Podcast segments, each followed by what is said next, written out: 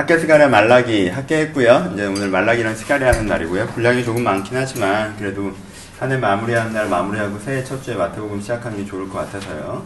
오늘 그 스가랴가 14장이고 말라기가 4장인데 좀 그냥 좀 절반으로 나누기도 좀 애매한 분량인 부분이 있어서 오늘 한 시간에 좀 진행을 하도록 하겠습니다. 그러니까는 그 오늘 강의를 들으시고요. 그리고 오늘 아마 끝까지 다 못 읽으셨을 것 같은데 돌아가셔서 어, 또 새해 되면 말라기 잘 안 읽게 되거든요. 그러니까 오늘 내일 읽으셔야 이게 딱 구약이 잘 마무리되지 않으실까 생각합니다. 그래서 오늘 꼭 돌아가셔서 스가랴 말라기 읽겠다라는 마음의 약속이 있으셨으면 좋겠고요. 해봅시다. 말라기부터 하죠. 말라기부터 하는 이유는 스가랴다가 말라기를 아예 못할까봐 말라기부터 하도록 하겠습니다. 말라기 한번 읽어보시면 패턴이 되게 애매한 부분이 있습니다. 말라기 이해하려면 전체적으로 학계 스가랴 말라기 배경을 좀 이해하셔야 되는데요. 이제까지 우리가 가장 많이 있었던 배경이 뭐죠? 이렇게 소선지서를 해가, 해가시면서 대선지서에서는 기본적으로 유다 멸망 배경이었죠. 그렇죠? 유다의 후기, 유다의 멸망 이 배경으로 대선지서가 진행됐고요. 소선지서 앞부분은 북이스라엘 멸망으로 진행된 부분들이 있습니다. 그렇죠? 그리고 그 다음에 배경이 뭐죠? 열방들에 대한 부분. 그래서 어, 그 니누에에서 요나에 나오는 그리고 어, 니누에를 대표하고 그리고 또 에돔으로 대표되는 열방의 멸망에 대한 부분의 배경이 있었고요. 그리고 간단하게 북이스라엘과 남유다를 합쳐서 이스라엘의 멸망에 대한 부분이 또 한번 진행됐었습니다. 그렇죠? 배경을 대충 아시겠죠? 소선지서의 배경들이 그렇게 쭉 진행됐는데 학계스가랴 말라기는 뭐죠? 이게는 포로 회복 이후에 성전 건축 당시 그리고 건축 이후 그러니까는 회복기의 이스라엘을 배경으로 하죠. 그렇죠? 다니엘만 회복기 이후를 배경으로 한다고 말씀을 드렸고요. 중간기 시대를 배경으로 한다고 말씀드렸고 이 학계스가랴 말라기는 그 회복기 그리고 회복기 직후까지를 배경으로 합니다. 그래서 스가랴 후기는 어, 다니엘 초기랑 연결된다고 보시면 되고요. 그래서 중간기까지에 대한 비전이 있습니다. 하여튼 학계스가랴 말라기는 이 성전 회복기에 대한 배경을 가지고 있는데 여러분 성전 회복기에 대한 개념을 학교 때 잠깐 말씀드렸죠. 뭘 갖고 왔다고 그랬어요? 엄청난 꿈을 갖고 왔죠. 하나님께서 70년의 언약을 모셔서 우리를 영원한 땅으로 회복시키신다. 라는 그 꿈을 보고 왔잖아요. 여러분 원래 그 어떤 혁명이든 개념으로 들을 때 가슴이 더 뛰잖아요. 그렇죠? 소비에트 혁명 때도 사람들이 레닌의 얘기를 들을 때 훨씬 가슴이 뛰었을 거예요. 그렇죠? 그리고 우리가 민주화 운동하고 뭐 할 때도 서울의 봄 할 때도 아마 개념으로 할 때 더 가슴이 뛰었을 겁니다. 혁명은 개념으로 얘기할 때 더 가슴이 뛰는 부분이 있습니다. 그렇죠? 실제로 보면 아 이거였나? 라는 생각이 드는 부분이 있죠. 왜요? 개념은 open ending인데요. 실제는 자꾸 closed ending처럼 보이기 때문에 그래요. 하여튼 그 사람들이 딱 개념으로 들었을 때 어때요? 영광의 나라가 회복된다라는 얘기를 듣고 왔죠. 근데 와봤더니 어때요? 별거 없죠. 그렇죠? 와봤더니 별거 없어요. 학개 스가랴까지는 그래도 뭘로 얘기했어요? 니들이 성전을 안 세워서 그렇다라고 얘기를 했어요. 그렇죠? 그랬더니 학계에서 어떻게 했어요? 성전을 세우기에 대한 강한 동기부여를 가졌죠. 스가랴에서는 그 성전을 세우는 것에 대한 강력한 동기부여를 합니다. 그렇죠? 그래서 성전을 안 세워서 그런다는 강력한 동기부여를 받고 이들이 어떻게 했어요? 성전을 세웠습니다. 근데 성전을 세웠는데 뭐가 됐나요? 별로 된 게 없잖아요. 독립이 됐나요? 독립이 안 됐어요. 그렇죠? 이, 이 조그만 이 바벨로니아, 페르시아 전체에서 이 작은 규퉁이를 차지하고 있는 이 식민지 치하의 유다 지역이잖아요. 그쵸? 코로니 중에 유다 지역이니 조그만 지역으로 여전히 남아있을 뿐이에요. 심지어 나중에 어떻게 했어요? 알렉산더 제국이 돼서는 그냥 남왕국으로 넘어갔다가 북왕국으로 넘어갔다가 무슨 핑퐁도 아니고 전혀 동네 북이었단 말이에요. 그쵸? 그러니까 그 우리가 성전을 세우고 이젠 회복이다! 라고 꿈을 꿨는데도 불구하고 어떻게 했어요? 별게 없었단 말이에요. 별게 없어지니까 사람들의 마음에 급격하게 뭐가 일어나기 시작해요? 이 여호와 신앙에 대한 불신 혹은 여호와 신앙에 대한 어떤 좀 가벼이 여기는 마음이 생겨나기 시작하죠. 그렇죠? 그래서 이렇게 어떻게 표현되니까 말라기는 계속 오해의 부분이에요. 오해가 반복됩니다.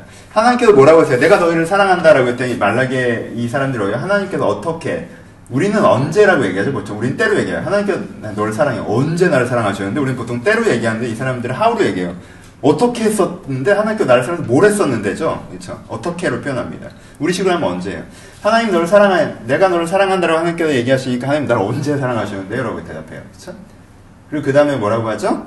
그 다음에 1장 5절을 보면 너희는 눈으로 보고 이르기를 여호와께서는 이스라엘 지역 밖에서 크시다 하리라 라고 얘기하죠. 그러니까 지금 이 사람들은 어떻게 얘기해요? 여호와께서는 이스라엘 지역 안에서나 행세하시는 하나님이다라는 거죠. 그렇죠? 이 사람들 생각에. 하나님이 계셔요. 근데 하나님은 모아지도 않고 모아지도 않아요? 우리를 사랑하지도 않고요. 그다지 강력하지도 않습니다. 내 인생을 해코지 할 수는 있는데요. 정권을 바꾸지 못해요. 약간 이런 거죠. 그렇죠? 한국에선 일하시지만 중국에선 일을 못 하십니다.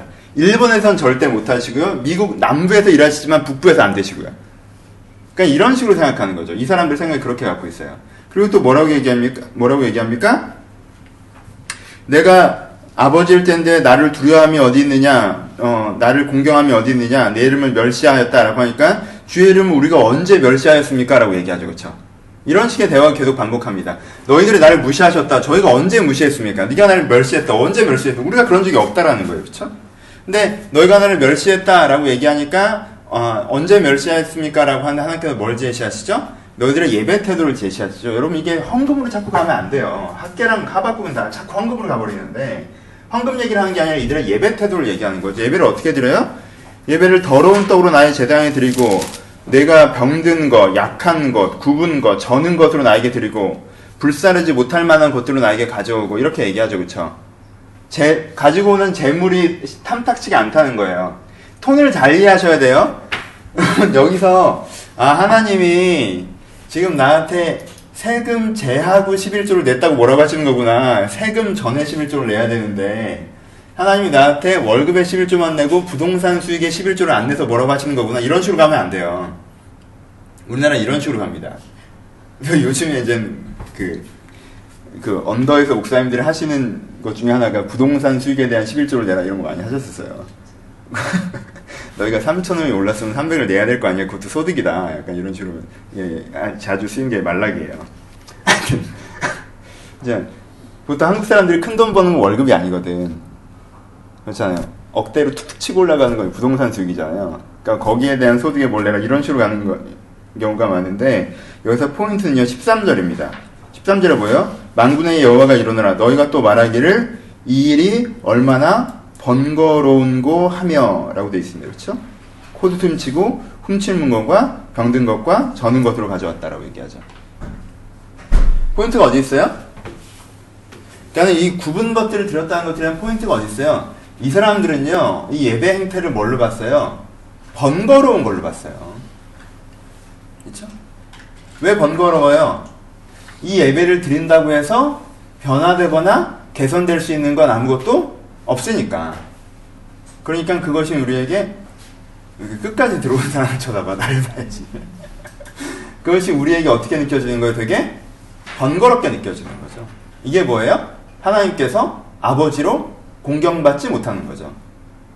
헌금 문제 제한하지 말고요. 헌금 문제가 아니라는 건 아니지만 헌금 문제 제한하지 말고요. 이건 전반적인 예배 행태, 종교 활동 행태에 대한 부분들입니다. 그렇죠? 많은 기독교인들이요.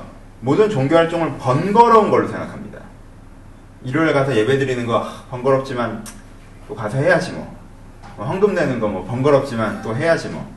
내가 교회에서 이런저런 기도하라고 그러고 말씀 읽으라고 하고 뭐 이렇게 하는 거 내가 해야지 뭐 번거롭지만 왜? 번거로워요 그거 하는 거 귀찮고 왜? 그거 한다고 해서 내 인생이 변화되거나 내 자신이 변화된다는 믿음이 없어요.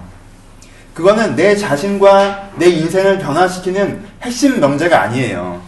근데 안 하면 하나님은 이스라엘 밖에서는 안 먹어주면 이스라엘 안에서 먹어주기 때문에 나를 또 불편하게 하고 그럴 수 있어요. 그러니까 해줘야 돼요, 되게. 번거롭게도. 그러니까 번거롭지만 하는 행동에서 사람들이 갖는 기본적인 태도가 뭡니까? 최소한의 투자입니다. 그렇죠? 사람들은요. 번거롭지만 해야 되는 건요. 최소한을 상정합니다. 번거롭지만 내가 별로 좋아하지도 않고 존경하지도 않는 어른들에게 인사치레 해야 돼. 그때 우리가 선택하는 게 뭐예요? 배나 사과잖아요. 아, 이분이 뭘 좋아하실까? 이분에게 필요한 게 뭘까? 이런 고민 안 해요. 그냥 내 이름으로 소포가 하나 가면 되는 거란 말이야. 그럼 배, 사과, 식용유란 말이야, 딱. 참치? 번거로울 때 사람들이 제시하는 뭐예요? 최소한을 딱 본단 말이에요. 이 사람들이 병든 것과 굽은 것과 들으지 못할 만한 걸 드리게 된 이유가 뭐예요? 왜 그 사람들이 그렇게 드립니까? 최소한을 보기 때문이죠. 번거롭게 해치우는 건데 어떻게 하면 최소한으로 할 수 있을까라고 접근하기 때문에 그런 식의 패턴이 발생한다는 거예요. 그렇죠? 그러니까는 번거로워요. 그러니까는 번거로워서 주일 예배만 드리려고 하는 사람. 내가 변화되기 위해서 어디까지 어떻게 필요한가를 접근하고 그래 내가 지금은 이걸 할 때이고 그 다음은 저걸 할 때이고 그 다음엔 저걸 할 때이다 이런 관점을 접근하는 것이 아니라 이 신앙생활을 통해서 나와 내 인생을 변화시키려면 이거 이거 이거가 필요하다. 이렇게 접근하는 것이 아니라 아, 신앙생활을 안 할 수가 없으니까 내가 최소한으로 하려면 어떻게 해야 되느냐. 그래서 주일 대회는 드려야지. 라고 해서 일부러 늦지막하게 가서 왜? 늦지막하게 가야지 차를 제일 바깥쪽에 댈 수 있거든요. 그리고 빨리 나와야 돼요. 왜요? 축도 끝나게 나와야 내가 빼줘야 다른 사람이 빠지니까. 그러니까 늦지막하게 가서 빨리 오고 내가 할 역할은 다 했다고 생각하는 거 왜? 그걸로 통해서 내 자신이나 내 인생이 변화될 거라는 기대는 애초에 없었기 때문에. 이게 뭐예요? 하나님을 아버지로 생각하지 않는 거죠. 하나님이 내 인생을 바꿀 수 있다고 생각하지 않는 거죠. 하나님을 여호와, 신으로 생각하지 않는 거죠. 그렇죠? 이 사람들이 뭐가 없기 때문에 뭐가 없는 거예요? 기대가 없기 때문에 변화가 없다라는 거예요. 기대가 없기 때문에 변화가 없으면서 변화가 없기 때문에 하나님을 다시 기대하지 않죠. 기대가 없어요? 변화가 없어요. 변화가 없으니까 하나님께 실망해요. 하나님께 실망했으니까 기대하지 않아요. 기대하지 않으니까 또 번거롭습니다. 번거로우니까 대충하죠. 대충하니까 아무것도 하지 않고. 그러다 보니까 엄청 어떻게 되는 거예요? 점점 점점 수위가 내려가는 거예요. 그러니까 내려가다 내려가다 내려가다 보면 어디까지 내려가요? 크리스마스랑 부활절까지 내려가는 거예요. 1년에 두 번. 그래도 나는 크리스찬이다 딱 하는 거지. 하나님께 뭐라고 하시는 거예요? 그러니까 안 된다고 하시는. 이 말라기의 패턴은 기본적으로 이런 오해 패턴입니다. 하나님은 이들 가운데 되게 답답하신데 이들은 하나님에도 되게 답답해요. 서로 답답한 거지. 얼마나 답답하겠어 서로. 어, 얘들은 서운하고 하나님은 서운하고. 하나님은 사랑한다고 하면 하나님이 하나님이 진짜 얘들이 날 정말 함부로 대하는데 그래도 난 너를 사랑한다고 하면 얘들은 날 언제 사랑했냐고 그러고 이러고 있는 거라며 서로 오해의 간극 속에. 그 다음에도 여전히 이어되죠? 이 장에서 얘기하는 것은 무엇입니까? 이 장에서 하나님께 되게 제사장들한테, 그러니까는 학계 스가랴 말라기에서 스가랴 말라기를 보면요. 저 같은 사람들이 되게 어려운 게 성직자를 뭐라고 합니다. 이때는 이제 왕이 메인 그 이슈를 가져가는 시대가 아니잖아요. 우리도 이제 대통령이 우리나라 종교에 대한 메인 이슈를 가져가는 게 아니라 성직자, 목사, 그리고 신부님들 우리나라 종교 메인 이슈를 가져가는 거잖아요. 그러니까 문제가 있으면 누구 책임이에요? 문제가 있으면 성직자 책임이거든요. 되게 뭐라고 하세요. 제사장들아 너희가 어, 너희가 만일 듣지 아니하고 어, 나를 보지 아니하면 내가 너희 가운데 저주를 내릴 것이다라고 2절에 얘기하시고요. 재밌는 표현을 쓰죠. 하나님 되게 화나셨나 봐요. 3절에 내가 너희의 자손을 꾸짖을 것이요 똥 곧 너희 절개 생명의 똥을 너희 얼굴에 바를 것이라. 너희가 그것과 함께 제하여 버림을 당하리라 이렇게 얘기합니다. 네 얼굴에 똥을 쳐발라서 너를 똥통에 넣겠다라고 얘기하세요. 되게 기분이 되게 안 좋으셨나봐요 제 사장들한테 그쵸 읽다가 약간 뭐 이렇게까지 얘기를 하시는 왜 그렇게까지 얘기를 하세요? 사절을 보면 알 수 있습니다. 그쵸? 만군의 여호와가 이루노라. 레위인과 함께한 언약은 어떤 언약이에요? 5절에.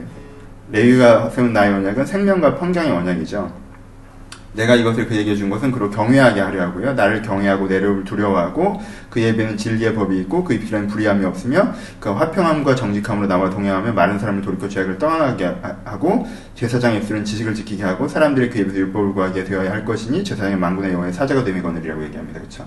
제사장은 원래 어떤 사람이에요? 순서를 좀 바꿔보죠. 순서를 정리해보면 어떻게 되어 있어요? 제사장은 어떤 사람이에요? 제사장은 하나님을 경외하고 두려워해서 그렇죠? 율법을 구하고 지식을 지키고 율법을 구해서 지식을 얻어서 그 지식을 지키고 그 주의 진리의 법을 전하고 전하면서 화평과 정직으로 하나님과 동행하는 것을 보여주고 그러면 사람들이 그 사람을 말미암아 돌이켜서 이 제사장이 바로 하나님의 사자가 된다라고 고백되어지는 게 어떤 사람이에요? 성직자예요. 그렇죠? 되게 어려운 거지 나 같은 사람이 지금 내 얼굴에 똥을 쳐바르실지도 몰라요. 하나님의 말씀, 하나님을 두려워하고 경외하고. 그래서 그 말씀을 받고 그걸 소중히 지키면서 전하고. 전할 때 내가 하나님과 동행하는 삶의 모범 그러니까 그 전하는 말씀대로 살아가는 삶의 모범으로서 사람들을 돌이키게 해서 아 내가 하나님의 사자구나를 드러내는 거 그쵸? 얼마나 어려운 일이에요. 이러는 게 정상이란 말이죠. 이런데 이렇게 해야 되는 것들을 어떻게 하고 있어요? 아 되게 귀찮은 것처럼 하고 있단 말이에요 그쵸 그래서 그 의미가 상실되고 있는 거죠. 내가 되게 무섭겠죠. 괜찮아요. 신약지는 만인 제사장이니까.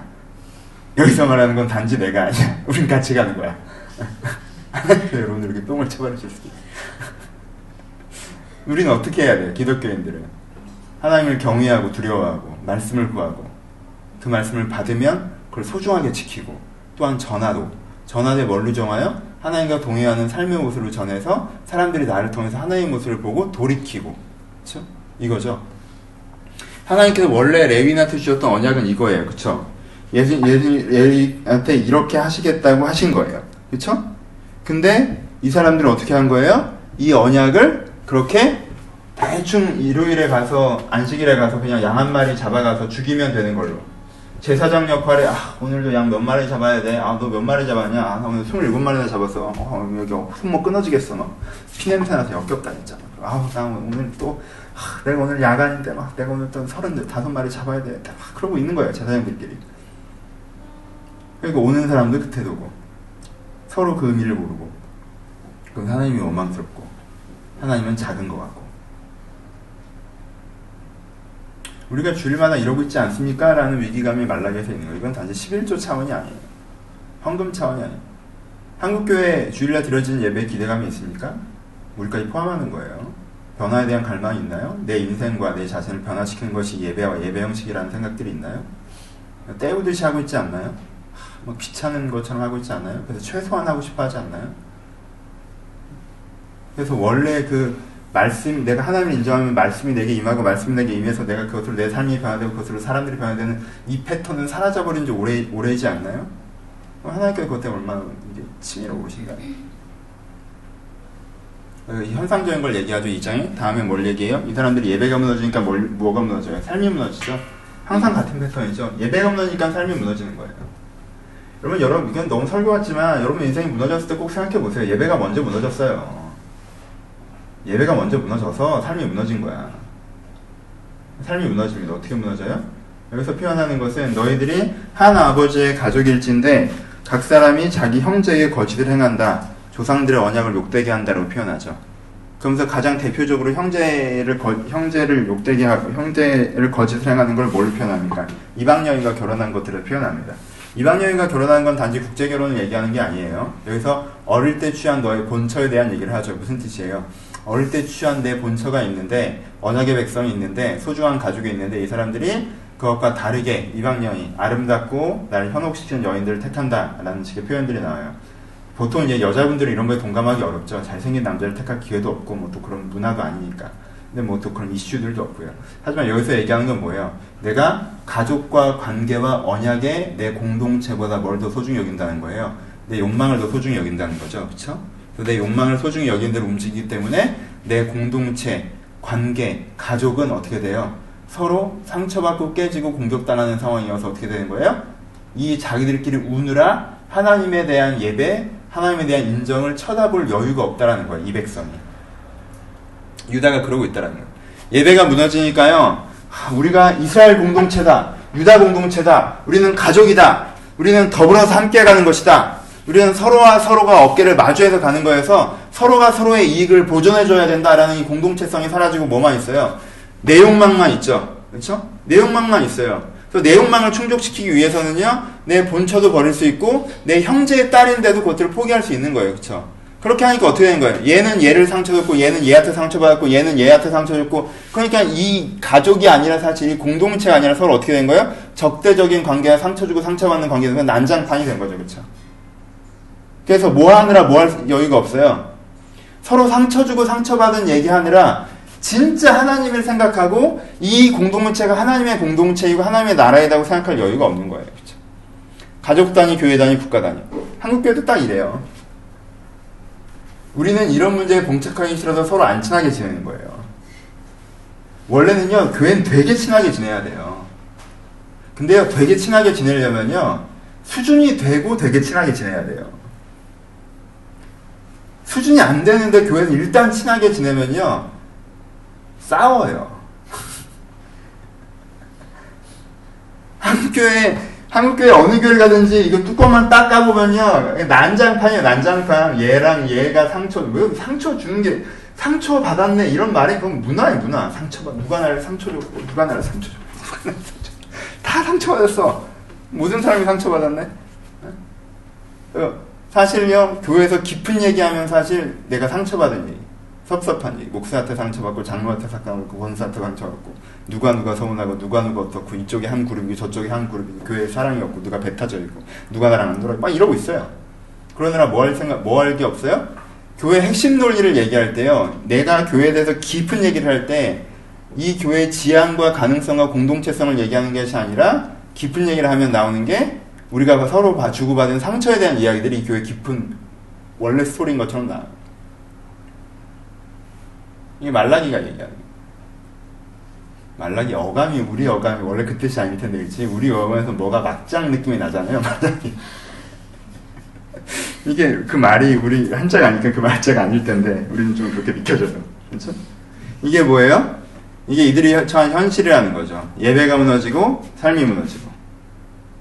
예배는 대충대충 드리는 것이 됐고, 그러니까 내용망이 중요해져서 내가 함부로 행하고 저 사람도 함부로 행하니까 서로 상처를 주고받아서 그거 생각하느라 하나님을 생각한 여유까지 없어진 상태.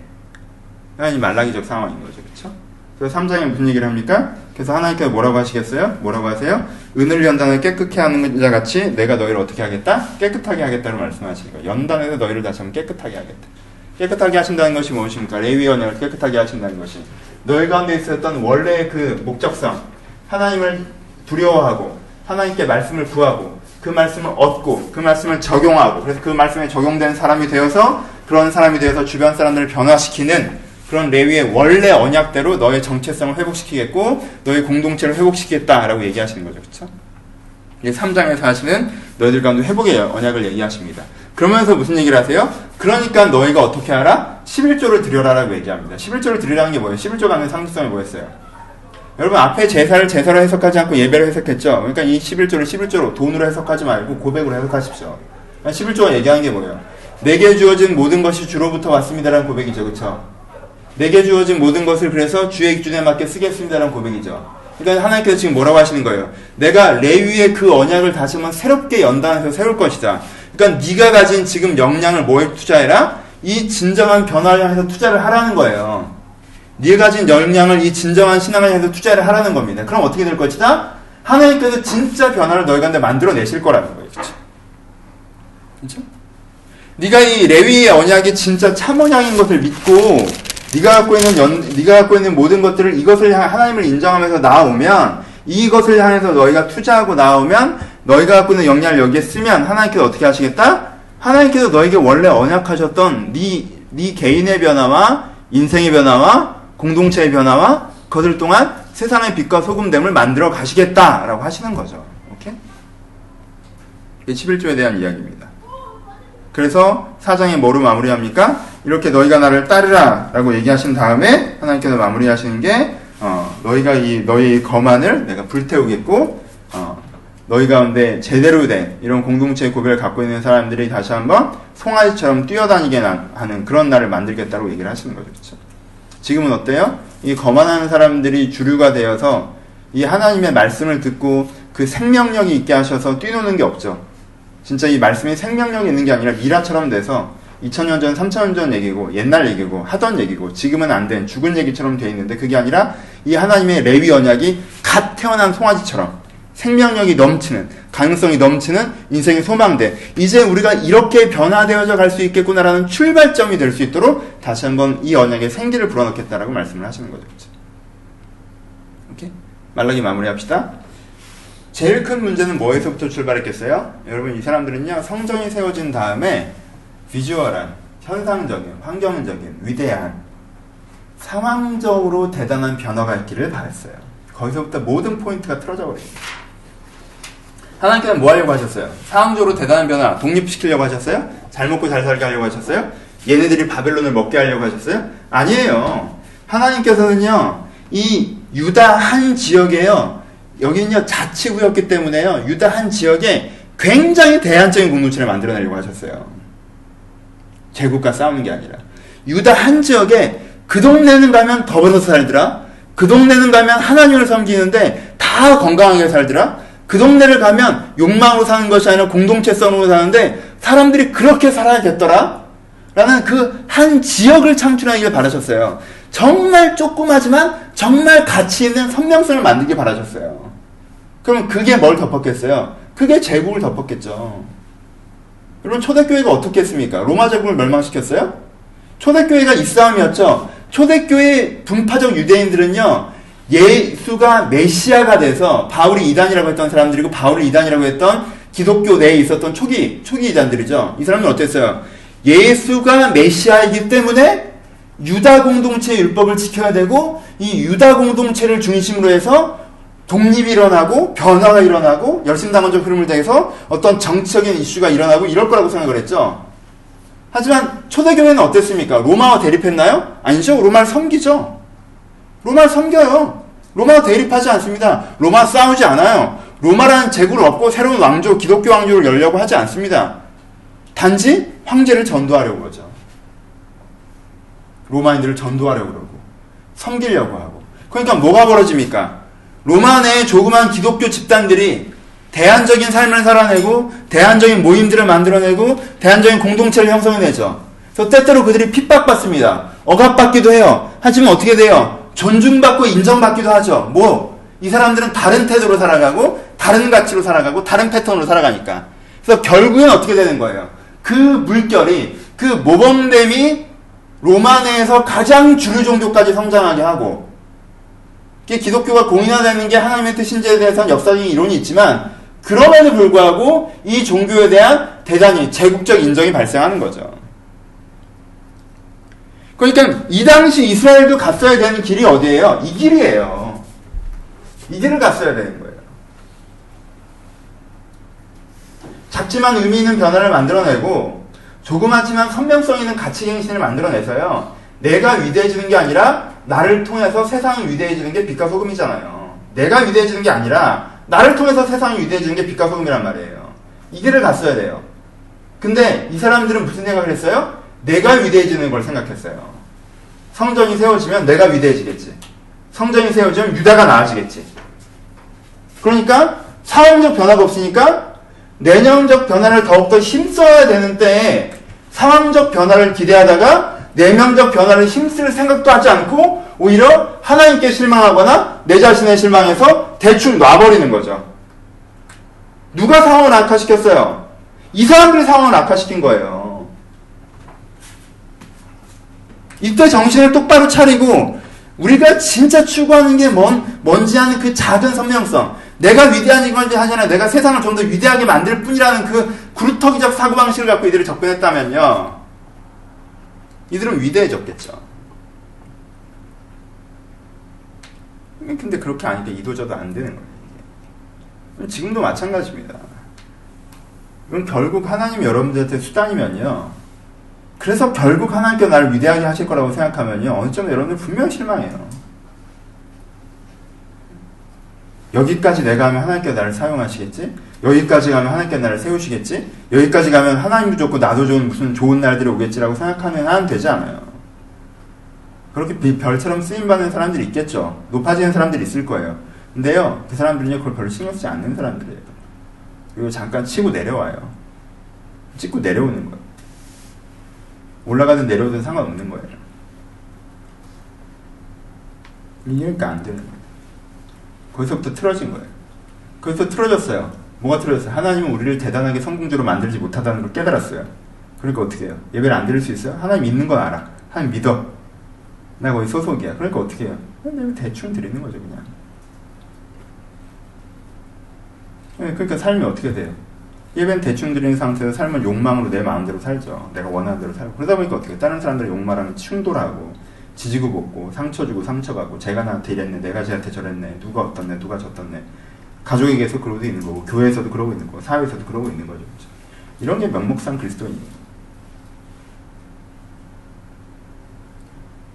여러분들이 있는 복음이 여러분에게 있는 진리가 하나님께서 말씀하신 네가 나를 찾고 내게 들은 말씀으로 네가 변화되어서 새 사람이 되어서 그렇게 살아가면 너를 통해서 사람들이 하나님 앞으로 돌아온다 라는 이 말씀이 죽은 미라처럼 아 그냥 뭐 아, 너무 진부한 얘기고 맨날 하는 얘기고 그렇게 들리는지 아니면 이제 태어난 소가지처럼 생명력 넘치는 나를 변화시키는 어떤 역동적인 그 생명력의 말씀으로 들리는지에 따라서 내가 어느 위치인지 결정을 하시면 돼요. 판단을 하시면 돼요. 생명이 있는 말씀을 드려야 돼요. 이 일을 이루는 것을 세례 요한이란 예언까지 하시죠, 그렇죠? 엘리야가 나타나서 아버지의 마음을 아들에게로, 아들의 마음을 아버지에게로 돌이키게 할 것이라고 얘기하세요. 무슨 뜻이에요? 지금은 이 모양이지만 이 사람들이 제대로 된 믿음이 뭔지 다시 한번 돌아오고 하나님께서 이들을 다시 한번 주목하시는 그 시대가 올 거라고 얘기하는 거죠, 그렇죠? 그 시대가 와야 되고 그 시대가 오면 생명 있게 뛰어다니는 그 송아지 같은 새 생명의 역사, 예수 그리스도의 때까지 지향하기는 합니다, 그렇죠? 하지만 개인사적으로도 이 말라기 시대에서 설교를 듣는 사람들이 아 그래 나중에 400년도에 그런 날들이 온다는구나가 아니라 말라기 시대 사람들도 이 말씀을 듣고 내가 아버지께로 돌이키고 하나님께서 여전히 나를 사랑하고 계시다는 걸 인정하고 이렇게 갈 수 있는 게 되게 중요하죠 그렇죠 근데 이게 말라기의 가장 큰 포인트는 뭔지 아시겠죠? 아 뭔지 아시겠어요?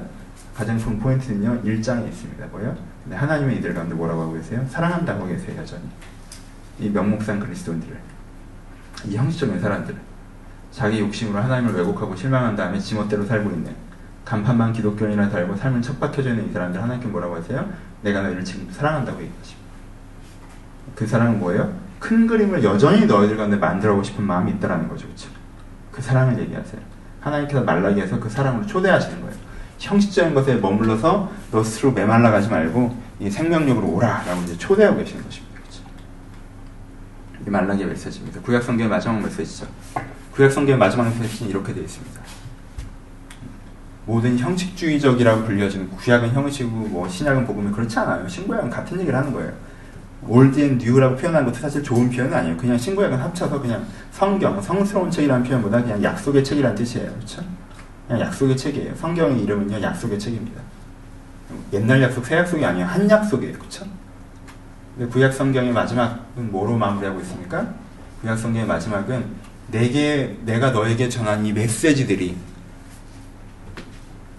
너희들 가운데 욕심으로 바라보고 성공의 수단으로 바라본다면 별로 무의미하고 거짓말처럼 느껴져서 형식적으로 지키게 될 것이지만 내가 너에게 전한 이 메시지가 진짜 너 자신과 내 인생을 변화시킬 수 있는 약속으로 너희가 잡으면 이것들을 통해서 뛰어다니는 송아지 같은 생명력 있는 말씀으로 너의 삶 가운데 뛸 것이다. 라고 얘기하는 게 말라기예요. 그렇죠?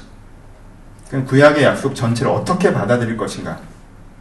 예, 죄된 태도로 형식으로 받아들여서 무의미로 받아들일 것인가? 하면 내가 언약의 태도로 생명이 있게 변화로 받아들일 것인가? 라는 초대의 메시지가 말라기에 담겨져 있습니다. 그렇죠? 멋있는 책이에요. 여러분들이 말라기를 읽으시면서 새로운 언약을 통한 소망을 보시길 바라고요. 예, 스가랴 가겠습니다. 스가랴는 14장이고 말라기는 4장인데 말라기를 이렇게 오래 했죠. 그러니까 스가랴는 어떡하죠? 해봅시다. 예, 스가랴에서는 그냥 그렇게 어렵지 않아요. 여러분들이 이제 여러분들 환상만 나오면 알레르기가 나타났던 그런 전통적인 기독교인들이랑 좀 달라졌죠. 그렇죠? 환상에 대한 설명을 많이 들었기 때문에. 근데 스가랴 환상은 쉽습니다. 왜요? 다니엘서 환상과 비슷해요. 스가랴 환상은 해석을 다 달아놨어요. 그냥 계시록의 환상이나 창세기의 환상과 다릅니다. 그렇죠? 해석이 다 달려있기 때문에 어떤 환상이 보여지면요 너무 신경 쓰거나 어렵게 생각하지 마시고 그 다음 주를 읽으시면요 아 이게 이런 뜻으로 말씀하신 거구나라고 설명을 다 해놨어요. 환상을 사용하는 이유는 뭐죠? 항상 같은 이유죠. 이면의 메시지. 네가 보여지는 게 다 실제라고 생각하지만 이면에서 영적 실체가 그렇죠? 생의 이면이 존재하고요. 그래서 실제 사건들, 영적인 사건들이 벌어지고 있다는 걸 보여주기 때문에 환상이라고 얘기를 많이 하죠. 1장에 나오는 환상은 뭐죠? 1장에 이제 스가랴의 선언이 나오죠. 내가 너희, 너희가 나한테 돌아오라? 그럼 나도 너에게 돌아갈 것이다. 이게 스가랴 전체 메인 주제가 되겠죠. 그렇죠? 아까 얘기했던 사랑한다가 메인 주제인 것처럼 돌아오라가 돌아간다 라는 게 메인 주제가 되고요. 첫 번째 환상은 화석류 나무 사이에서 서 있는 사람의 환상, 말을 달리는 것에 대한 환상이 나오죠. 붉은 말을 타고 화석류 나무 사이에 선 자들. 근데 이들이 어떤 자들이라고 얘기해요? 여호와께서 땅에 보내신 자들이라고 얘기하죠. 그렇죠?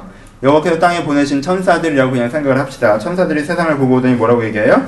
하나님 회복이 70년이 지났는데 왜 이들을 불쌍히 여기지 않으십니까? 라고 하나님께 얘기하죠. 그렇죠? 그러니까 하나님께 뭐라고 얘기하세요? 내가 그들 가운데 조금 진노하였는데 이, 이 말도 좀 섭섭한 말인데 1장 15절 보면 어, 아니란 여러 나라들 때문에 심히 진노하나니 나는 조금 노하였거늘 그들은 힘을 내어 고난을 더하였음이라고 표현하죠. 그렇죠? 사실 내가 하는 건데 그들이 힘을 내어 고난을 더해서 이제 사실 그렇게 됐잖아요.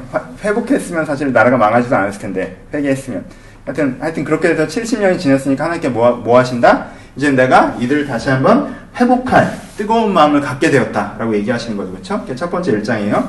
2장은 뭐라고 얘기해요? 청량줄을 잡은 천사의 환상이 나오죠. 청량줄을 잡는 건 뭡니까? 청량줄이라는 건 이제 판단이죠. 그렇죠? 줄을 잡고 여기서부터 여기까지, 여기서부터 여기까지. 그래서 성전을 세울 때 청량줄을 잡은 이미지가 되게 많이 나와요. 근데 청량줄을 잡고 있는 사람이 환상이 나온 다음에 그 다음에 뭐가 나오죠? 다른 천사가 와서 뭐라고 해요? 청량할 필요가 없다고 얘기하죠. 왜요? 사람과 가옥이 너무너무 많은 성읍이 되기 때문에 이게 대충 이렇게 재수할 필요가 없다라는 거예요. 그리고 뭐라고 표현해요? 하나님의 불이 친히 이들의 성곽이 되실 것이라고 얘기해요. 그렇죠? 그러니까 청량을 한다는 건 무엇입니까? 여기서부터 여기까지, 여기서부터 여기까지. 얘는 맞나 틀리나 보자. 얘는 가능하냐 가능하지 않나 보자. 여기서부터 여기까지 할수 있고 여기서부터 여기까지 들어올 수 없고 이렇게 줄을 대는 거죠. 그렇죠? 이게 청량이에요. 근데 뭐 할 필요가 없다는 거예요? 청량할 필요가 없다는 거. 왜? 너무너무 많을 것이기 때문에 오는 놈은 다 받을 것이기 때문에 하나님께서 성전을 세우지 않은 상태에서 불꽃으로 신이 성곽이 되어 주신다고 표현을 해요. 세 번째 이미지까지 갑시다. 3장에 보면 뭐가 나오죠? 여호수아가 나와요. 이게 이제 핵심 이미지인데 여호수아가 나옵니다. 여호수아는 대제사장 여호수아가 나오는데 대제사장 여호수아는 무슨 옷을 입고 있어요? 더러운 옷을 입고 있어요. 그렇죠? 근데 옆에서 누가 참소합니까? 사탄이 참소하죠. 사탄이 참소해요. 이 더러운 여, 그러니까 범죄한 여호수아, 다른 편으로 범죄한 하나님의 백성. 하나님, 이 백성은 범죄하였기 때문에 선하지 않기 때문에 의롭지 않기 때문에 하나님께서 사용하실 수 없는 사람입니다 라고 사탄이 참소하죠. 그렇죠? 근데 하나님께서 그에게 어떻게 화답, 어 떻게 대응하십니까? 하나님께서 사탄을 책망하시고 뭐라고 하세요? 너를 책망하노라 이런 불에서 꺼낸 그을린 나무가 아니냐라고 하시면서 여호와수아의 더러운 옷을, 옷을 벗기시고 깨끗한 옷을 입히시죠. 무슨 의미지예요? 불에서 꺼낸 그슬린 나무가 아니라는 뜻이 뭐예요? 여러분 불에서 꺼낸 그슬린 나무는요 아무 짝에도 쓸 수가 없습니다. 그렇죠? 예. 그러니까 하나님 얘는 너무 더러워요 쓰실 수가 없어요 라고 얘기하는 하나님께 뭐라고 하세요? 얘는 원래 더러워라고 얘기하신 거예요. 무슨 뜻이에요? 더러운 옷을 입고 있는 걸로 내가 판단하지 않고 더러운 옷을 입고 있지만 그것들을 내가 벗기고 깨끗한 옷을 입힐 것이다. 현재 얘가 문제가 있는 건 문제가 아니고 현재 얘가 문제가 있더라 할지라도 거기서부터 내가 만들어갈 것이다. 회복할 것이다가 메인 메시지가 되는 거죠. 그렇죠? 시간에서 여러분들이 처음 이해하셔야 되는 건 이겁니다. 스가랴가 전하고 있는 첫 번째 메시지는 이거예요. 하나님께서 우리를 판단하시는 것이 아니라 하나님께 우리를 평가하시는 것이 아니라 우리가 잘했기 때문에 기회를 주는 것이 아니라 하나님은 그 스스로가 동기부여 되셔서 우리 가운데 기회를 주시는 것이 지금 70년 뒤에 회복의 사건이라는 거예요. 하나님께서 왜 우리를 회복하셨어요? 우리를 봤더니 70년 동안 어 그래 회개 많이 했네 신앙이 좋아졌어 결단했구나 오케이 준비가 됐어 이래서 회복시키세요? 아니에요.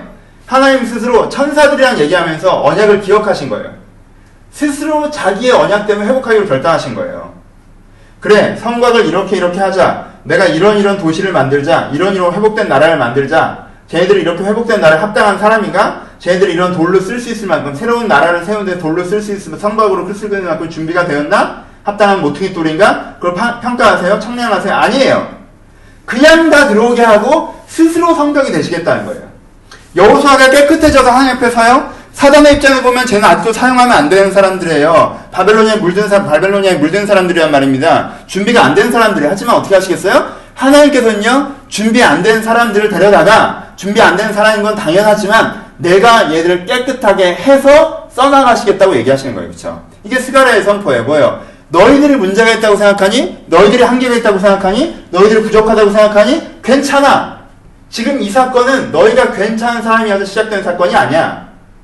하나님께서 스스로 동기부여 되셔서 자기의 나라를 회복하실 자기의 열정을 갖고 하시는 거야. 너희는 뭐만 하면 돼? 이것들을 인정하고 동참하기만 하면 되라고 얘기해요. 가장 선명하게 하나님이 플레이어다라고 얘기하는 거예요. 지금 주전은 하나님이에요. 주연은 하나님입니다. 단지 그것을 인정하고 내가 참여하기만 하면 된다는 거예요. 이게 스가랴가 그 시대 사람들에게 하고 있는 동기부여입니다. 그렇죠? 스가랴가 그들에게 얘기하는 거예요. 하나님께서 지금 일하기 시작하셨다. 너에겐 단지 이 하나님과 일할 마음이 있느냐? 라고 거예요. 이게 환상의 이미지고요.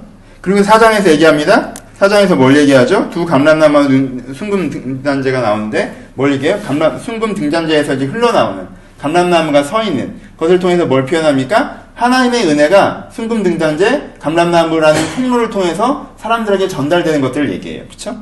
두 감람나무는 두 사람이다라고 표현하고요. 그러니까 하나님의 이 언약이 하나님께서 일하시는데 어떻게 일하신다는 거예요? 하나님의 사람들을 세우셔서 그들을 통해 은혜를 흘러가면서 일하신다라고 얘기하시는 거죠. 그쵸? 하나님의 사람을 세우셔서 그 사람들에게 하나님의 은혜를 흘려보내서 일하신다라고 얘기하시는 건데 그 흘려보낸 은혜의 사람 중에 하나를 누구를 지정합니까? 수룹바벨로 아예 딱 지정을 합니다. 생각을 해요. 그쵸? 수룹바벨이 그런 사람이에요. 수룹바벨이 누구예요? 여러분 에스라 니에미아에서 나오죠. 잘 조명이 안 됐지만요. 어, 에스라 니에미아에서는 1차 포로기환에 대해서 많이 조명을 안 하는데 실제 성전을 세운 사람들은요. 수룹바벨과 여호수아예요. 그렇죠? 그렇죠? 수룹바벨과 어, 여호수아, 예수 다 같은 이름인 거 아시죠? 그렇죠? 수룹바벨과 여수아가 여수아라고 여기 에스라에서는 기록되어 있는데 스룹바벨과 여수아가 사실 1차 성전 건축을 진행하고 완성시킨 장, 당사자들입니다. 그러니까 이 회복된 사람들에게 뭐라고 하는 거예요? 야, 너희들이 잘나서 하는 거 아니야. 하나님께서 이 일을 하실 거야. 너희들은 여기에 동참하기만 하면 돼. 그리고 하나님께서요, 하나님의 사람을 세워서 하실 거야. 그 사람이 잘나서가 아니야. 하나님께서 그 사람을 통해서 일하시기 때문에 그러는 거야. 그리고 그, 그 사람 중에 한 사람이 누구야? 여기 이 시대에는 너희 지금 스룹바벨이라고 선언하는 거겠죠. 그래서 뭐라고 표현하세요? 스룹바벨 앞에서는 뭐가 달라질 것이고 큰 산아 내가 무엇이냐? 스룹바벨 앞에서 평지, 평지가 되리라. 그가 머릿돌을 내려놓을 때 무리가 외치기를 은총 은총 그에게 줄자라 하리로다라고 얘기합니다. 그렇죠? 6절에 스룹바벨이 하신 말씀이 이러하니라 만군의 여호께서 말씀하시되 힘으로 되지 아니하며 능력으로 되지 않고 오직 나의 영으로 되니라 라고 말씀하시죠. 그렇죠? 무슨 뜻이에요? 하나님께서 너를 통해서 스룹바벨이 대단한 사람이어서가 아니라는 거예요. 하나님께서 너를 통해서 힘, 네 힘으로 네 능력으로 된 게 아니라 하나님의 영이 너를 사용하셔서 네가 일을 이룰 수 있다. 그리고 사람들아 하나님께서 스룹바벨을 통해서 일하실 것이니까 이 사람을 신뢰하고 같이 일하라 라고 얘기하는 거죠. 그렇죠? 그리고 스룹바벨이 하는 일 앞에서 사람들 아 이래서 안 될 것 같은데 저래서 안 될 것 같은데 그렇지 않다는 거예요. 그 모든 어려움들이 평지가 될 것이라고 얘기해요. 그래서 스룹바벨 손이 성전의 기초를 놓을 때라고 얘기하고요. 그럴 때 수르바벨 하는 일이 작은 일이라고 십자를 작은 일이라고 멸시한 자가 누구냐? 사람들이 수르바벨 손에 다스림 다림줄이 있는 것을 보고 기뻐하리라고 얘기합니다. 무슨 뜻이에요? 수르바벨의 성전이 조그맸다고 내가 얘기했죠, 그렇죠? 예, 뒷동산에 가서 지은 성전이란 말이에요, 그렇죠? 조그맸어요. 그러니까 수르바벨이 해낸 일은 별일 아니야, 의미 없는 일이야, 화려하지가 않아 라고 얘기하는 사람한테 뭐라고 얘기하는 거야? 아니야, 이게 지금 하나님께서 하시는 큰 일이야 라고 얘기하는 거죠, 그렇죠? 아까 하박국 때 얘기했던 거죠. 이들의 치열한 투쟁의 포인트가 뭔지 아시겠죠? 이들은요, 외적으로 화려하지 않은 것들에 대한 심한 컴플렉스가 있었어요. 외적으로 성공적이지 않으면 의미 있다고 인정하기를 너무 어려워했습니다. 스룹바벨도 인정하기 어렵고요. 스룹바벨 성전도 인정하기 어려웠던 거예요. 스룹바벨과 스룹바벨 성전이 하나님께서 하시는 큰 일이라고 인정하기 어려웠던 거예요. 그렇죠? 이 부분이 많이 강조 안 되기 때문에 제가 오늘 많이 얘기해 드리는 건데 왜 느헤미야의 위대한 시대로 말하면 역사서는 끝이 나잖아요. 근데 왜 느헤미야의 황금기가 초라하게 결론을 맺었냐라고 하면요.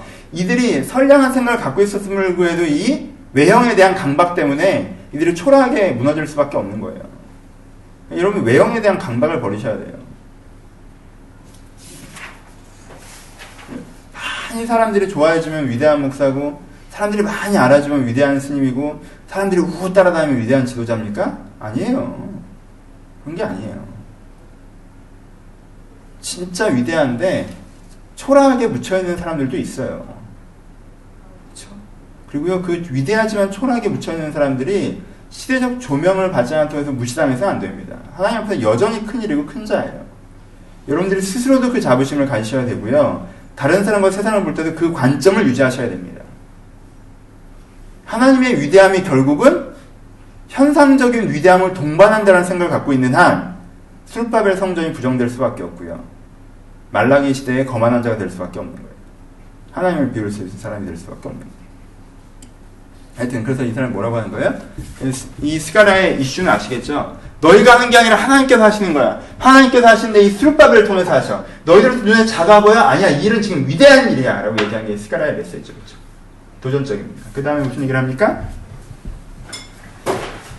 그런 다음에 5장과 6장, 5장과 6장에 나오는 부분들이 이제는 환상설계의 마지막 부분이 되죠. 5장은 뭐라, 뭐, 뭐가 표현돼요? 날아가는 두루마리가 표현되죠. 두루마리가 날아가는데 이것이 무슨 의미라고 그랬어요? 이 두루, 날아가는 두루마리가 사람들을 판단하고 평가하고 심판하는 것이라고 얘기했죠. 날아가는 두루마리는 뭘 상징할까? 여러분 성경에 옛날 성경은 두루마리 이렇게 말려 있었죠. 주의 말씀을 상징합니다. 그렇죠? 근데 지금까지는 어떻게 느껴지냐? 아까 말라했던 것들이랑 좀 중복되는 분이에요. 하나님의 말씀은 어디에만 적용되는 것 같아요? 나한테만 적용되거나 성전에서만 적용되거나 사소하거나 초라하게 느껴져. 그렇죠? 근데 지금 뭐라고 연결? 하나님의 두루마리는 하늘을 날아가요. 그래서 모든 민족과 열방이 결국 하나님의 말씀의 기준에 의해서 평가되고 판단될 것이라고 얘기하세요. 그리고 두루마리가 어디로 들어가요? 도둑의 집에도 들어가고 두루마리가 어디로 들어가요? 사기꾼의 집에도 들어간다고 얘기하는 거예요. 도둑과 사기꾼이 상징하는 바는 무엇입니까? 그 당시에 폭력적으로 다른 나라들을 빼앗는 사람들, 그쵸? 잘못된 가치를 바른 가치냐 사람들을 속이는 사람들, 그쵸? 그런 사람들이 도둑과 사기꾼으로 상징할 수 있습니다. 근데 어떻게 된다는 거예요? 하나님의 가치, 하나님의 진리, 하나님의 기준이 그들을 마침내는 평가하고 판단하고 심판하실 것이다라고 얘기하시는 거죠, 그렇죠? 그러니까 여기서는 앞부분에서는 이 유다를 향해서 한 얘기죠. 너희들이 부족해도 하나님께서 너희를 사용하실 거야. 그래서 마침내 하나님이 일을 하실 거야. 하나님의 사람을 세우셔서 작지만 진짜 위대해 보이는 그 일을 해나가실 거예요. 그러니까 일에 동참해라고 얘기하는 거고. 세상이 커 보이니? 아니야. 하나님께서 그들을 평가하시고 판단하실 거야. 세상보다 주의 말씀이 더 진리야. 세상에 돌아다니는 그것이 마치 정당한 법도이고 그렇게 생각하지 마. 라고 얘기하죠. 그 다음에 넷불 얘기를 하죠. 넷불이 있어요. 넷불은 어떤 불이에요? 넷불은 열방을 지대하는 것 같은 세상의 권위죠. 그쵸? 아, 이게 맞아. 이렇게 세상이 굴러가는 거야. 아, 넷불이 있습니다. 근데 내, 제, 그 넷불에 대해서 뭐가 나와요? 내 대장장이가 나오죠. 그래서 넷불을 꺾어버린다고 얘기하죠. 그쵸? 뿔을, 뿔을 꺾어버려요. 대장장이가 망치로. 그것을 때려서 꺾어버리면. 하나님께 어떻게 하신다는 거예요? 이 세상 이게 지금 잘 나가는 것 같고, 이게 맞는 것 같기에 대단해 보이는 것 같아? 그 가치들은 다 부러지는 가치들이야. 라고 얘기하는 거죠. 여러분, 100년을 가는 시대 정신이 요즘에 있습니까? 옛날엔 100년이나 갔어요. 하지만 시대 정신은 계속 꺾이고 바뀌죠. 어떤 뿔이 지금까지 서 있습니까? 없어요. 80년대까지만 해도 미국이 흔들릴 거라고 생각했던 사람 없어요. 80년대까지만 해도 자본주의가 흔들릴 거라고 생각했던 사람 없고요. 60년대만 해도 사회주의가 이렇게 많을 거라고 생각했던 사람 없어요. 프랑스 혁명 전에는 왕이 쫓겨날 거라고 생각했던 사람도 없었고요. 다 꺾이는 거예요. 대장장이가 그 뿔을 꺾습니다. 그러니까 그게 엄청난 거인 것처럼, 그게 맞는 것처럼, 그게 정태적인 법칙인 것처럼 그렇게 생각하지 말라는 거예요. 그리고 뭐가 나옵니까? 에바 속에 봐요. 에바는 쌀통이에요. 뒤주. 여러분 요즘은 쌀통이 조그만데 옛날에 쌀통이 컸어요. 그죠? 그래서 사도제사도 뒤주에 갇혀 죽었죠. 그 뒤주예요. 이 에바에, 이 뒤주에 누가 갇힌 거예요? 한 여자가 갇혔어요. 이 여자는 뭘 상징해요? 도시, 죄악을 상징한다고 하죠. 그쵸? 그 뒤주에 여자를 가둬놓고요. 그것을 북방에다 버리셨다라고 얘기해요. 그쵸? 이게 뭘 상징합니까? 여러분, 바벨론은 화려한 미녀의 상징이에요. 그쵸? 화려한 도시의 이미지예요. 그러니까 여기에 대한 도치죠. 바벨론은 화려한 미녀고 화려한 도시예요. 그렇죠? 바벨론은 끊임없는 영광의 여왕이란 말이에요. 근데 이 끊임없는 영광의 여왕처럼 보여지는 바벨론 하나님 입장에서 뭐라는 거예요? 제일 죄악이어서 쌀독에 가둬서 버려버렸더니 북쪽에서 그러고 앉아있네 그러는 거예요. 하나님 보시기에. 그렇죠? 세속적인 가치에서 보기에는 가장 화려한 도시의 영광으로 보일지 모르겠지만 하나님께서 보기에는 내가 쌀독에 가져서 버려버린 죄의 뿌리에 지나지 않는다라는 거죠. 이게 시각의 변화를 가지라는 거예요. 그렇죠? 이 시각의 변화를 가질 수 있어야 된다고 얘기하는 거예요. 왜? 이 시각의 변화 없음이 결국 스가랴 시대와 말라기 시대의 사람들의 변질을 만들었기 때문에 그래요. 요즘 되게 비슷한 그 나 잘 보지 않았는데 최후의 제국인가 맞아요? 그 미국이나 유럽, 중국 이렇게 좀 어려워지는 거 얘기하고 또 시골 마을 가서 또 선마을 아저씨들 잘 지내시는 얘기하고 뭐 이런 거 있죠. 그 이미지예요. 그 다큐가 지향하는 메시지가 뭐예요? 그 다큐가 지향하는 메시지가 세상에 지금 가장 강력하고 화려해 보이는 어떤 가치관, 이 화려한 여왕이 사실은 이 여왕이 사실은 그 시골 마을의 뷰에서 보면 정말 초라한 죄의 뿌리에 변종에 지나지 않을 수 있다는 거예요. 그쵸?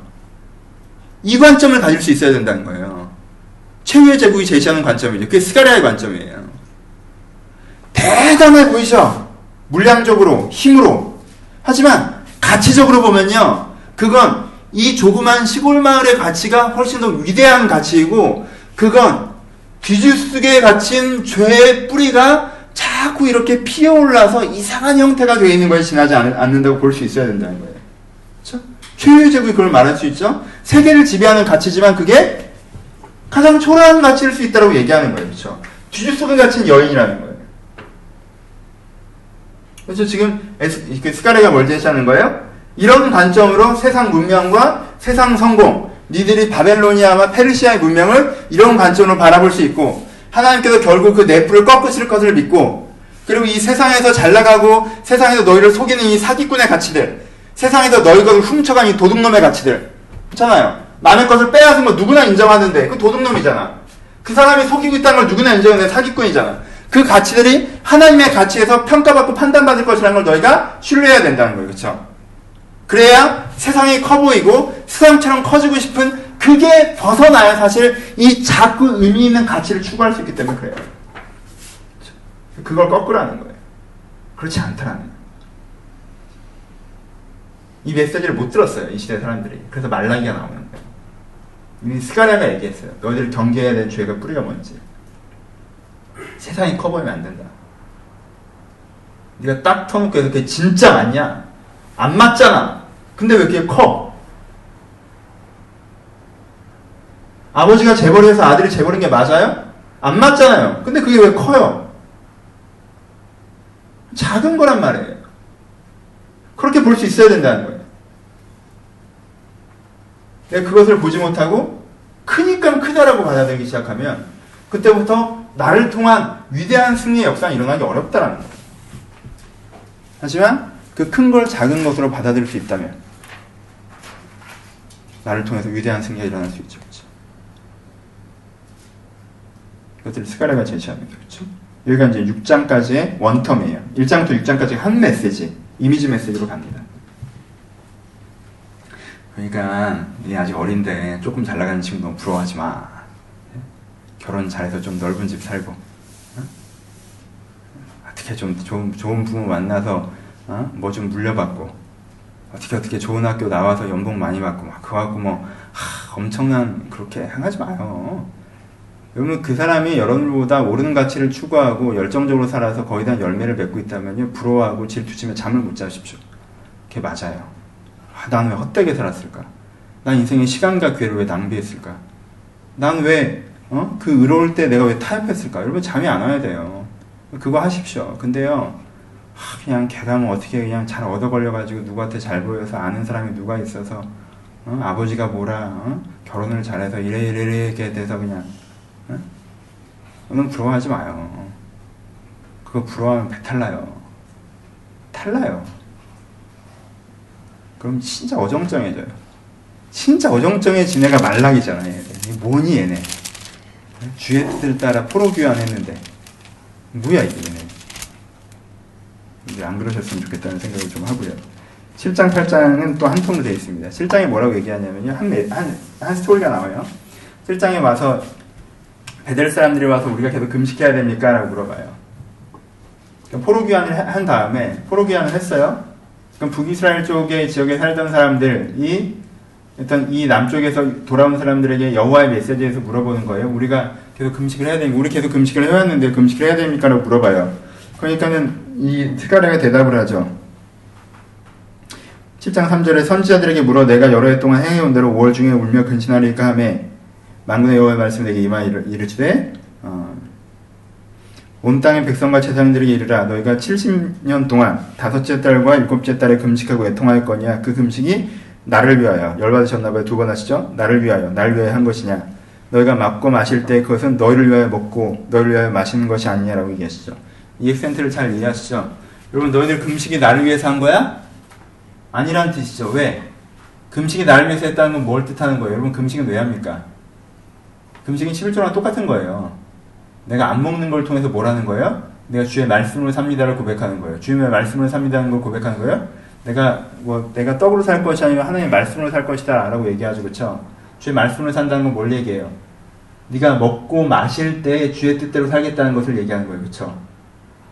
그러니까 굶을 때로 보는 게 아니라 굶을 때 얼마나 열심히 굶었나로 보는 게 아니에요, 금식은.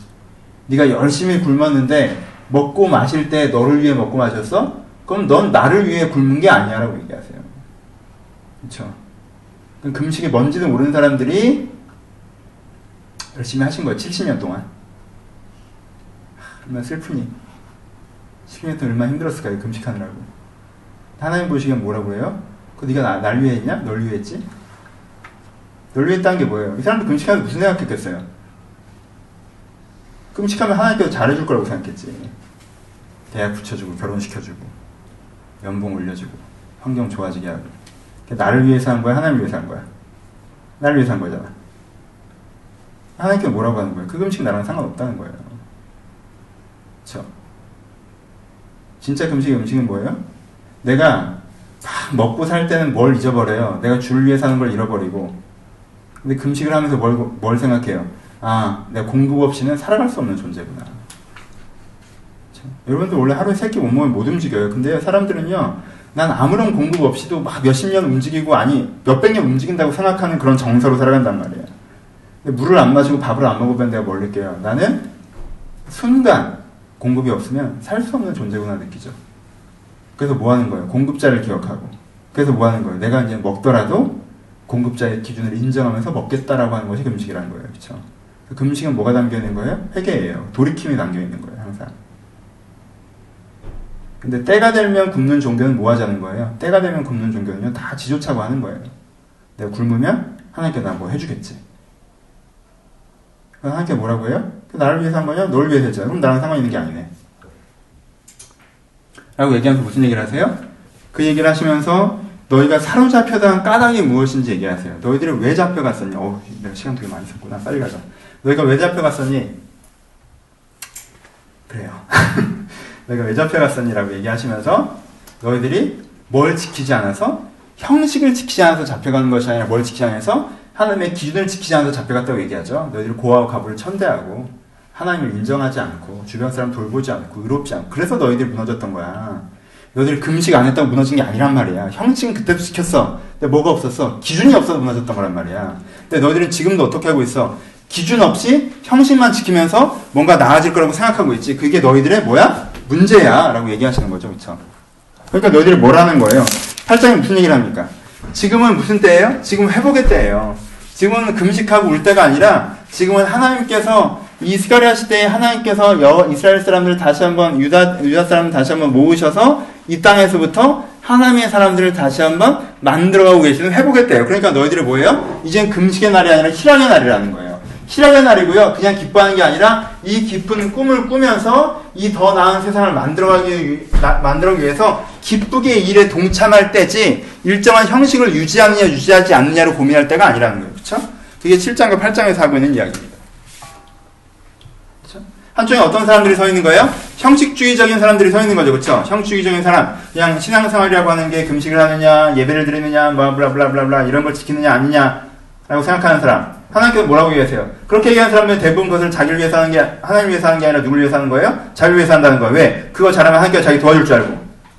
근데 그게 아니라는 거예요. 하나님의 큰 그림, 살아있는 하나님을 좀 보라는 거예요. 하나님께서 어떤 기준을 가지고 계셔서 무엇을 이루시기 위해서 지금 무엇을 하고 계신지를 보라는 거예요. 그렇죠? 하나님께서는 대한 공동체를 만드시기 위해서 의로운 공동체를 만드시기 위해서 사랑과 공의의 공동체를 만드시기 위해서 지금 이스라엘 백성들을 회복하셔서 그것들을 만들어가고 계시다는 거죠. 그러니까 그것들을 꾸면서 너희들이 지금 굶느냐 뭐 먹냐 그게 아니라 이걸 바라보고 지금 투자해야 될 때라는 거예요. 희락하면서 기뻐하면서 그렇죠. 그러니까 너희가 형식이느냐 열정이느냐를 물어보는 거예요. 근데 뭐 와서 굶어도 되냐 이런 거 물어보고 있으면 속 터지는 거죠. 스가랴도.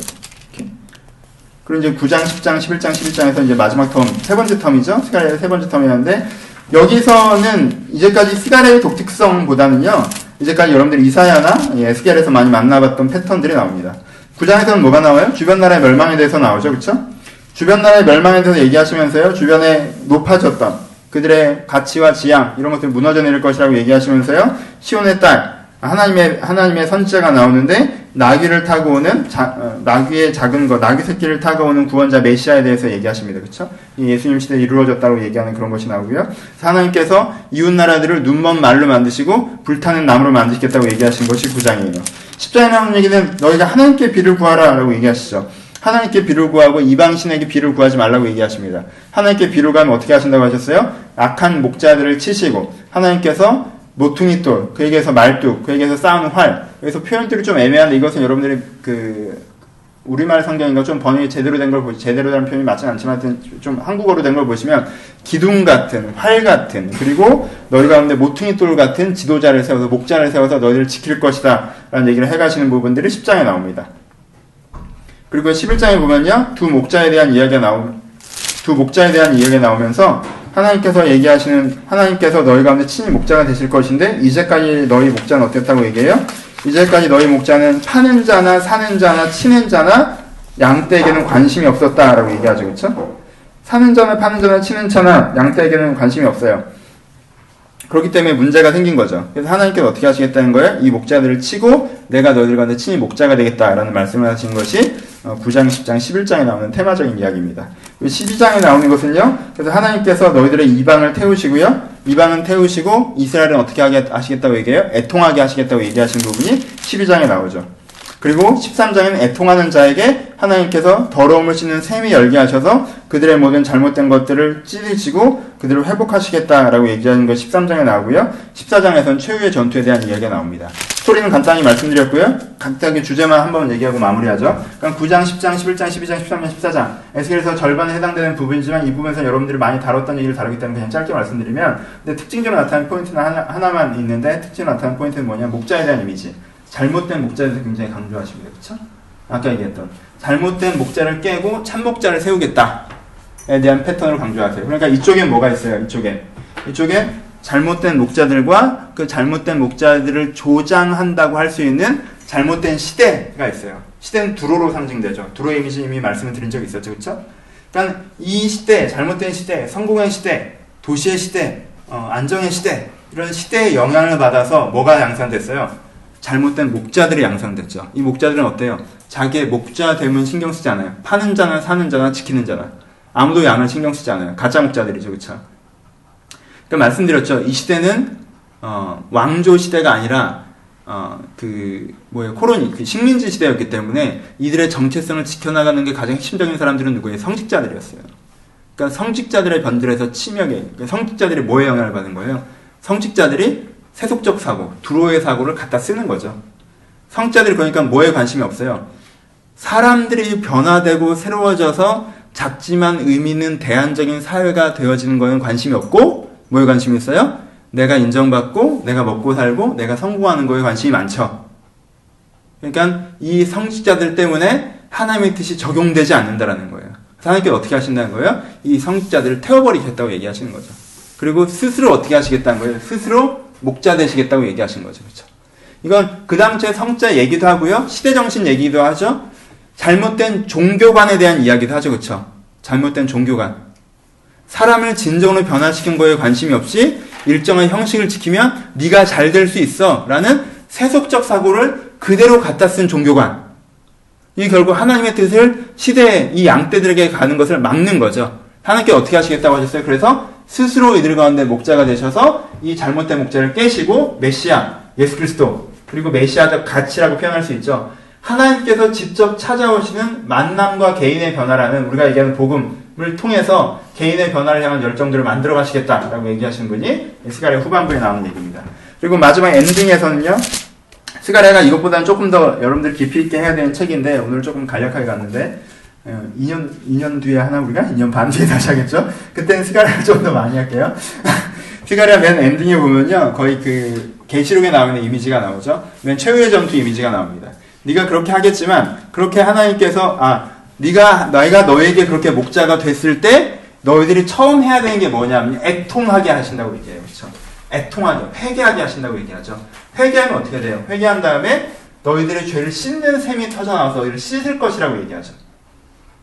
포인트를 아시겠어요?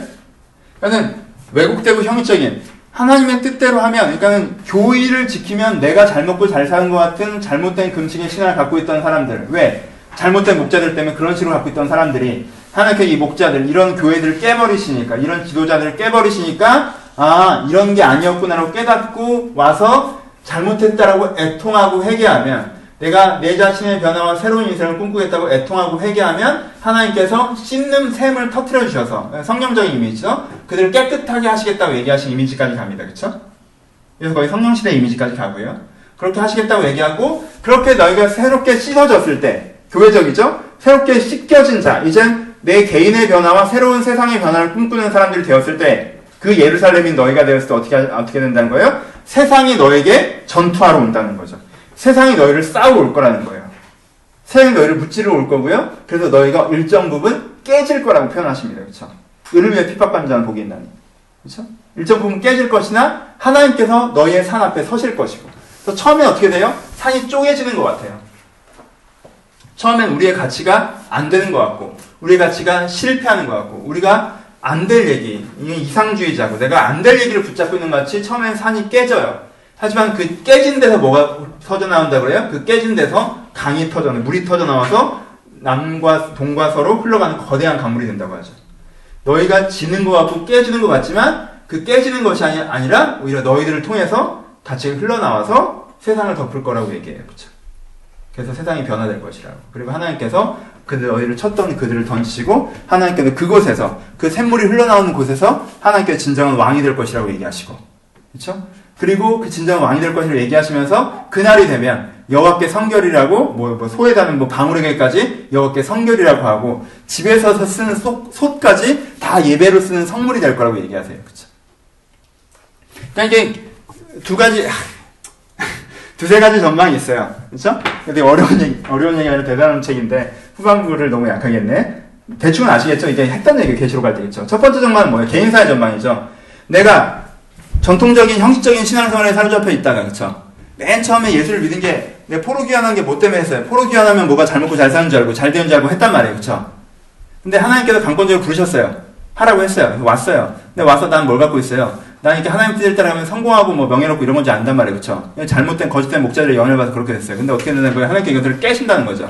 아, 그렇게 되는 게 아니라 어떻게 되는 거다? 내가 내 자신이 변화되고 내 인생이 변화되는 게 진짜 신앙이구나 하고 깨지는 거죠. 그럼 어떻게 해요? 회개하죠. 회개하면 하나님께 어떻게 하세요? 이 사람을 새롭게 깨끗게 씻으시다는 거죠. 그럼 내가 깨끗게 씻어지면 만사 형통해요? 잘 풀려요? 아니죠. 내가 깨끗하게 씻어지면 어떻게 돼요? 그 순간 세상과 부딪히죠. 우리는 세상과 다른 기준을 생각하면 세상 기준과 충돌하게 되어 있습니다. 부딪혀요. 처음에 부딪힐 때 내가 뭐 어떻게 느껴져요? 이게 안 되는 거구나 느껴지죠. 내가 실패하는 거구나 느껴지죠. 내 가치가 포기되는 것처럼 느껴져요. 하지만 어떻게 된다는 거예요? 하나님께서 그 상에 서 계시고 처음엔 내 가치가 깨지는 것처럼 보이나 내가 깨지는 그 모습을 통해서 예수 그리스도의 십자가의 죽음을 통해서 초대교회 그 선지자들의 순교를 통해서 내가 뭔가 인생이 깨지는 것처럼 보이나 그 깨짐이 오히려 뭐가 돼요? 생수의 강이 시작이 되어서 여러분들의 헌신이 여러분의 세상과의 부딪힘이 세상에 때때로 여러분들이 해파당하는 그 순교적 삶이 어떻게 된다는 거예요? 이 세상에 강이 되어서 세상을 바꾼다는 거죠. 그렇죠? 그럼 어떻게 돼요?